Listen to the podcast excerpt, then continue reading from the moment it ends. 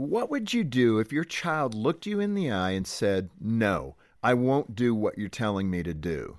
Author Christi Straub faced that dilemma one cold winter's morning as she was rushing to get her kids off to school.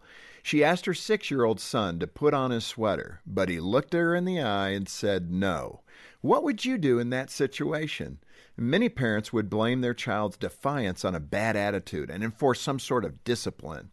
I'd encourage you to consider another idea. Look underneath your son or daughter's behavior and examine their motives more carefully. When Christi did that with her son, she discovered that he wasn't defiant, he was afraid. It turns out that her son had worn the sweater to school the week before. And when he got warm and tried to remove it, the shirt underneath also lifted, exposing his belly. A classmate embarrassed him in front of everyone. Christi's son wasn't rebellious, he was fearful.